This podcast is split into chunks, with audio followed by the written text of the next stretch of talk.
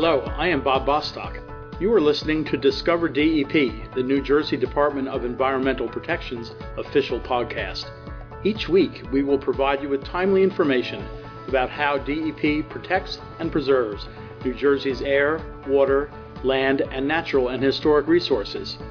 Please feel free to add this podcast to your iTunes or RSS feed. You can also follow DEP on the web at nj.gov/dep. Thanks for listening.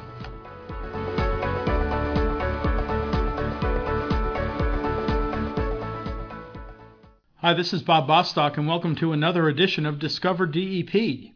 You can download Discover DEP and subscribe to future editions through iTunes and Google Play. Today we're joined by Bill Lindner, manager of the Office of Brownfield Reuse here at DEP, to talk about redeveloping brownfields. Putting brownfields back to productive use not only ensures that contaminated parcels are cleaned up, it also helps revitalize the community in which they are located. Bill, thanks so much for joining us today. Bob, it's great to be here talking about a topic that I really enjoy and have worked in for many years at DEP. That's great. Bill, tell us what's a brownfield? Well, we may as well start with the official definition, right? Sure. So, of course, we have legislation that defines it in New Jersey. It was the New Jersey Brownfields Act of 1998, which defined a brownfield as an abandoned or underutilized industrial or commercial site known or suspected to be contaminated. So, in real people speak, what that basically means is it's land that's ready to be recycled. I had to do a talk from my daughter's school last year, and that was one of the things where I really had to boil it way down. And when I boiled it all the way down, that was one of the things that sort of jumped out at me was everybody understands how to recycle a glass bottle and what it means to make it into something else. And this is land that once had a good purpose and no longer does and needs to be made into something new. So, what sort of parcels qualify as brownfields?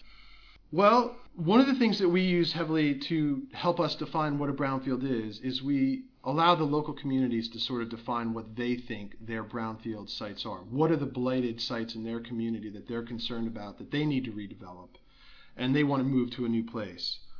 And what sort of facilities become brownfields? I know in my town, in uh, Lawrenceville, we've got some old gas stations, a dry cleaner, uh, that was abandoned that were qualified as brownfields. Are those the sorts of facilities that uh, become a brownfield after they're done operating? Yeah, so that's exactly right. So some of these sites may, if it's a gas station that had a discharge and they are remediating and cleaning it up, and the gas station is still pumping gas out of their new tanks, then we wouldn't consider it a brownfield because it's still being it's still useful to the community and for the owner of the property. But yeah, if the site was a gas station site and has abandoned tanks in the ground, or they're no longer operating as a gas station or as a dry cleaner, then those are the types of facilities on the smaller end of the spectrum that would be considered brownfields.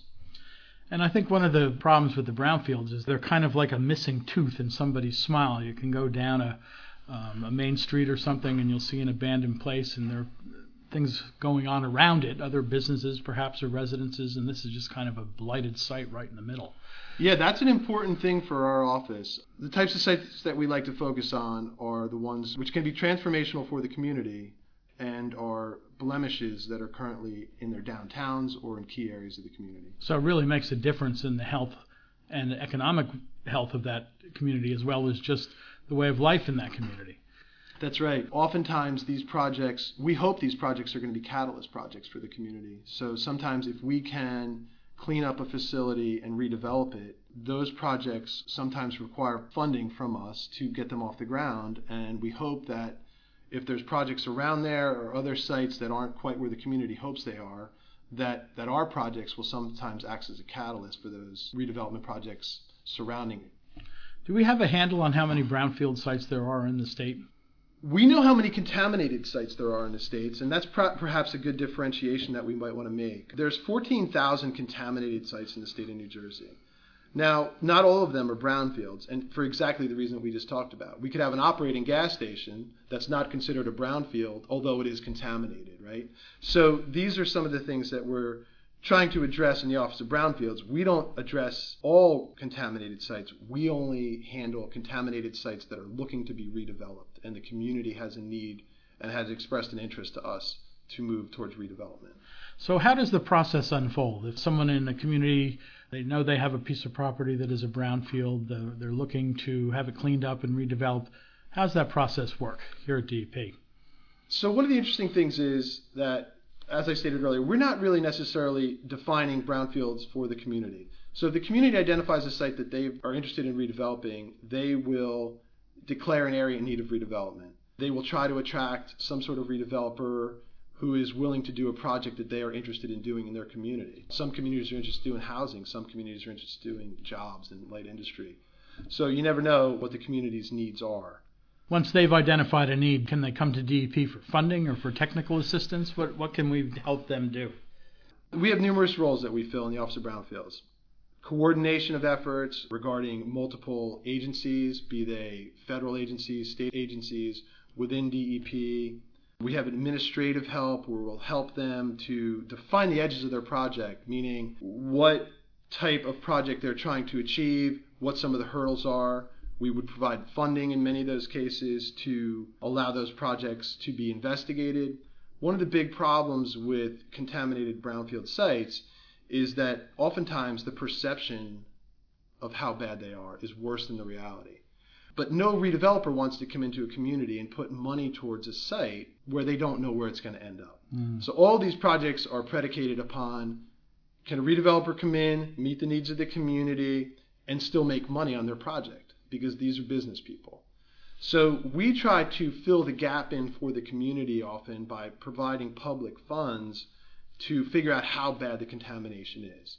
So through our hazardous discharge site remediation fund, we can supply a community with 100% of the remedial investigation cost so that they can put monitoring wells in, take soil samples, and actually move the project from the perception of the, how bad the contamination is to the reality of, okay, we can hand a, a report to a redeveloper and say, this is what we have.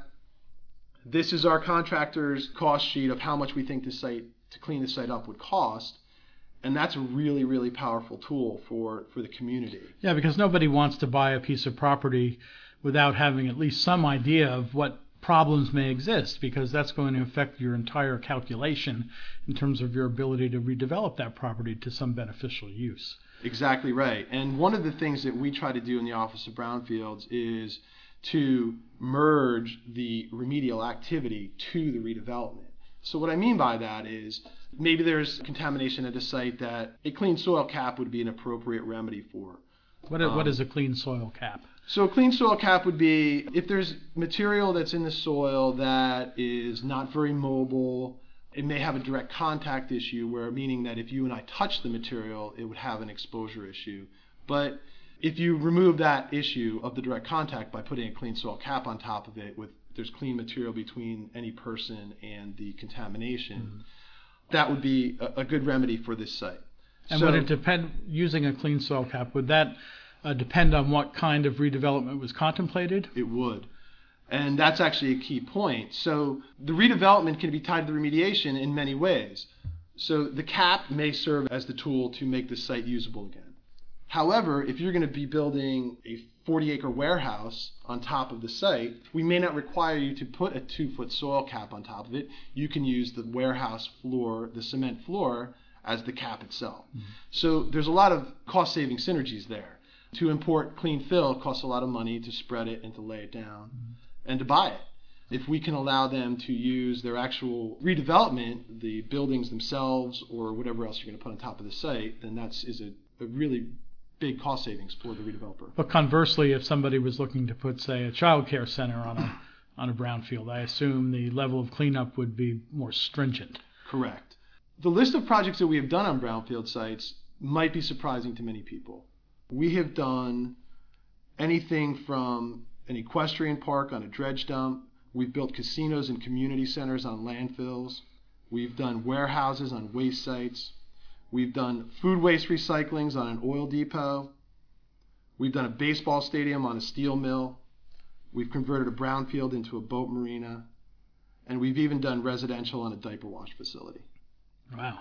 So the host and the list of things that we can do, depending on the level of cleanup that's required, depending on how contaminated the sites were initially, and depending on how we can engineer around what we may leave behind, all become critical parts of this recipe of how we make these projects viable for the redeveloper, interesting for the community, and acceptable for us as an environmental agency. So it's not a one size fits all solution in any case. No, and it takes experienced people on all ends. From the redevelopment, they need to understand what the limitations are, and, and certainly within DEP, part of the role of the Office of Brownfields is to make sure that we get where we need to be environmentally, but also help the community out with creating jobs or creating new ratables. Oftentimes, many of these sites haven't been on the tax records for de- decades at times. So not only are they ugly and blemishes visually, but they are also tax holes in the community. And where a community may have once had jobs creating at this facility that was once there, there's a hole in the community also with jobs. So we concentrate on trying to get those back to where they were or back to usable improvements for the community. Uh, as you're describing this, I'm reminded of that story we all read as kids about the ugly duckling that turns into the beautiful swan. Yep. No, and that's exactly right. One of the things that I love about this job is where many people see blighted sites, I see opportunities. And some of the things that you can do with these sites, as I listed, are so amazing and so transformative that it's really exciting to be able to be part of that and to be really creative with what we do here at DEP. Bill, how long have you been involved with the Office of Brownfield Reuse? So I've been in the Office of Brownfields for uh, almost 10 years now. And before that, my role at DEP was as a hydrogeologist, where I would be the person at DEP following up on the contaminated groundwater that may have come from these brownfield sites or other industrial sites that, that are just contaminated sites. So my role there was sort of interesting, and I learned a lot about how bad is bad. Mm. What are the cost numbers associated with trying to get these facilities useful again? or clean up the land to a level that it can be beneficial. But I had a lot of ideas about how we could do things differently and how we could evolve some of these sites into, into bigger picture roles. So my role in the Office of Brownfields, especially now that I'm managing it, has really allowed me to help set the tone about where we want to go with that program. Site remediation program, which is the program within which the Office of Brownfields operates, is obviously concerned about cleaning up contaminated sites. The Office of Brownfields takes that to the next level of not only remediating sites, but redeveloping them. So that's step two. And one of the things that we're talking about now is, is actually bringing us to a third tenet of what we do in the Office of Brownfields, which would be restoration. So we have these opportunities. Many of us, our, our brownfield sites are on water bodies mm. because that's where industry was, right? the industrial revolution started around water right. because you could use port activities and move your materials back and forth through the water. So you know most of our of our waterways in New Jersey that were navigable had that's where industry industry developed, and those are the blights that we're cleaning up today and trying to make them into something new. And many of those areas were former marshlands or wetlands that were filled in with with various different materials that were byproducts of the manufacturing processes that these industries were made up of. So, you know, we're oftentimes building on, on historic fill sites and, and trying to then reestablish some of these marshlands that were filled in or increase the the habitat potential for some of these waterways and trying to control some of our stormwater runoff that come from these facilities. So we have these opportunities during these redevelopment processes on these large sites to to try to make a difference on some of those things. So I'm excited to try to move that forward and have this restoration initiative really become a key part of what we're doing in, in addition to the redevelopment. As you look back over your uh, decade now in brownfields reuse, what are some of the projects that really stand out in your mind as, as ones you're especially pleased that you were able to help make happen? One of the projects that I've worked on for a long time is a project in Gloucester City. And it was a 60 acre radioactive facility that was basically going to sit there till the end of time mm-hmm. because everybody thought it was too hard. And what what did they uh, do with that radioactive facility? They actually made paint and titanium was extracted from the ore, from titanium ore, to make white paint. Hmm. And the titanium ore was radioactive. So once they extracted it, they didn't even know that it was radioactive when this was happening. Later on, it was determined that it was radioactive and the entire site had issues with radiation, and the site was fenced and and basically left there. Mm-hmm.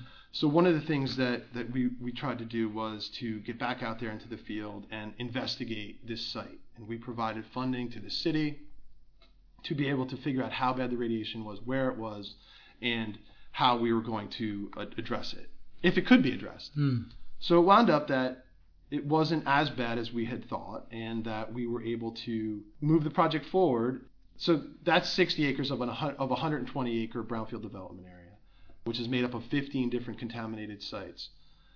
So some of these projects are really hard because there's a chemical plant, there's a radiation site, there was an oil depot, and all these things are conglomerated into an area in need of redevelopment by the city. All of those things were on that 120 120 acres. Wow.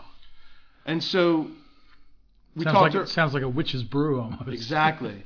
and we talked earlier about trying to create a catalyst project for these areas. And one of the projects uh, on that site that we're trying to do, or we it actually is in the works right now, is a food waste recycler on the oil depot. So by providing funding to do reinvestigate that site and figure out how bad it was, we were able to have a food waste recycler come in and they are now going to act as the catalyst site. So this project is also on the Delaware River, so we had flooding issues. Mm-hmm. So they need to raise the elevation of the property. They need to bring in new infrastructure for water and sewer and gas and all those things. And once we have a project like the food waste recycler, that project acts as a catalyst. So once we get these infrastructure issues moved to that site, then it makes the next one easier. So we hope to push over additional dominoes on that site. Another project that I talked about earlier is actually in Haddon Township. There's a small industrial um, center in the downtown, six acres, metalworking, the diaper wash facility, some other small chemical facilities. And the city, and it was right literally on their downtown Main Street. And it sat for decades blighted with nothing mm-hmm. happening, buildings up. And that project right now is actually cleaned up. The buildings are going up. And it's going to be residential housing with mixed use, retail below residential, and right across the street from the train station. So a truly transformative project in their community. And and that and, was and not only taking something that was a blight and reusing it, but what a gem. I mean, right across from the train station. I mean, you know, people who commute along that train line, they're going to love to be able to uh, buy there and then with the shops underneath the housing units. You know, what a great kind of little mini city sort of thing you're creating there. Yeah, and, the, the city's really excited about it. And interestingly, one of my own colleagues that came up to me the other day and asked me about it, he said, "I'm I'm just about to cease there." so it's really became real. You know, this was a project that really had value to that community, and um, who knew, even to some of my own colleagues. Yeah, that's great. I'm sure there are a lot more stories that you've got. We could go on all day with the work that uh, Brownfield Reuse Office has done to take sites that were contaminated and return them to productive use in a state like New Jersey, where really we were the birthplace of the Industrial Revolution. Uh, there are a lot of places around, particularly you know in the days before we regulated how industrial facilities would dispose of their waste and other things. There are plenty of these things around, as you mentioned earlier, 14,000 contaminated sites across the state. But we've had great success in recent years cleaning up many of them, and a lot of them are the cleanup is underway. But being able to take those sites and put them back into productive use, whether for uh, retail or housing or recreation or any of those things is really it's a great transformative story of how you can take something that is a blight and turn it into a real opportunity for the community and the people who live in that community. It's great great stories. We have on our description of the podcast some links that folks can click on to find out more about the Brownfield program. Bill, before we wrap up, are there any last thoughts you'd like to share with us before we close for today? We look forward to working with many additional communities that have redevelopment potential and needs for brownfield remediation. That's great. Well, Bill, thanks so much for joining us today. This has been very, very interesting to learn what's going on in the Office of Brownfield Reuse and all the good work that's going on across the state. And I would urge those who are listening, if in your own community you are aware of some sites that could benefit from the services and the expertise of the Office of Brownfield Reuse to click on some of those links we have on the description of this podcast and uh, see how perhaps you can bring to bear in your own community the resources that the Office of Brownfield Reuse has available to everyone across the state of New Jersey. So, Bill, thanks so much again for joining us. Really appreciate your taking time out of your very busy day uh, to share some of your knowledge on this subject with us. Thank you, Bob.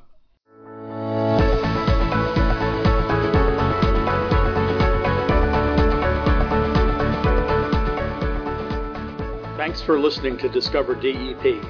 If you have comments on the podcast or ideas for future podcast topics, please email us at podcast at dep.nj.gov. Enjoy the rest of your day.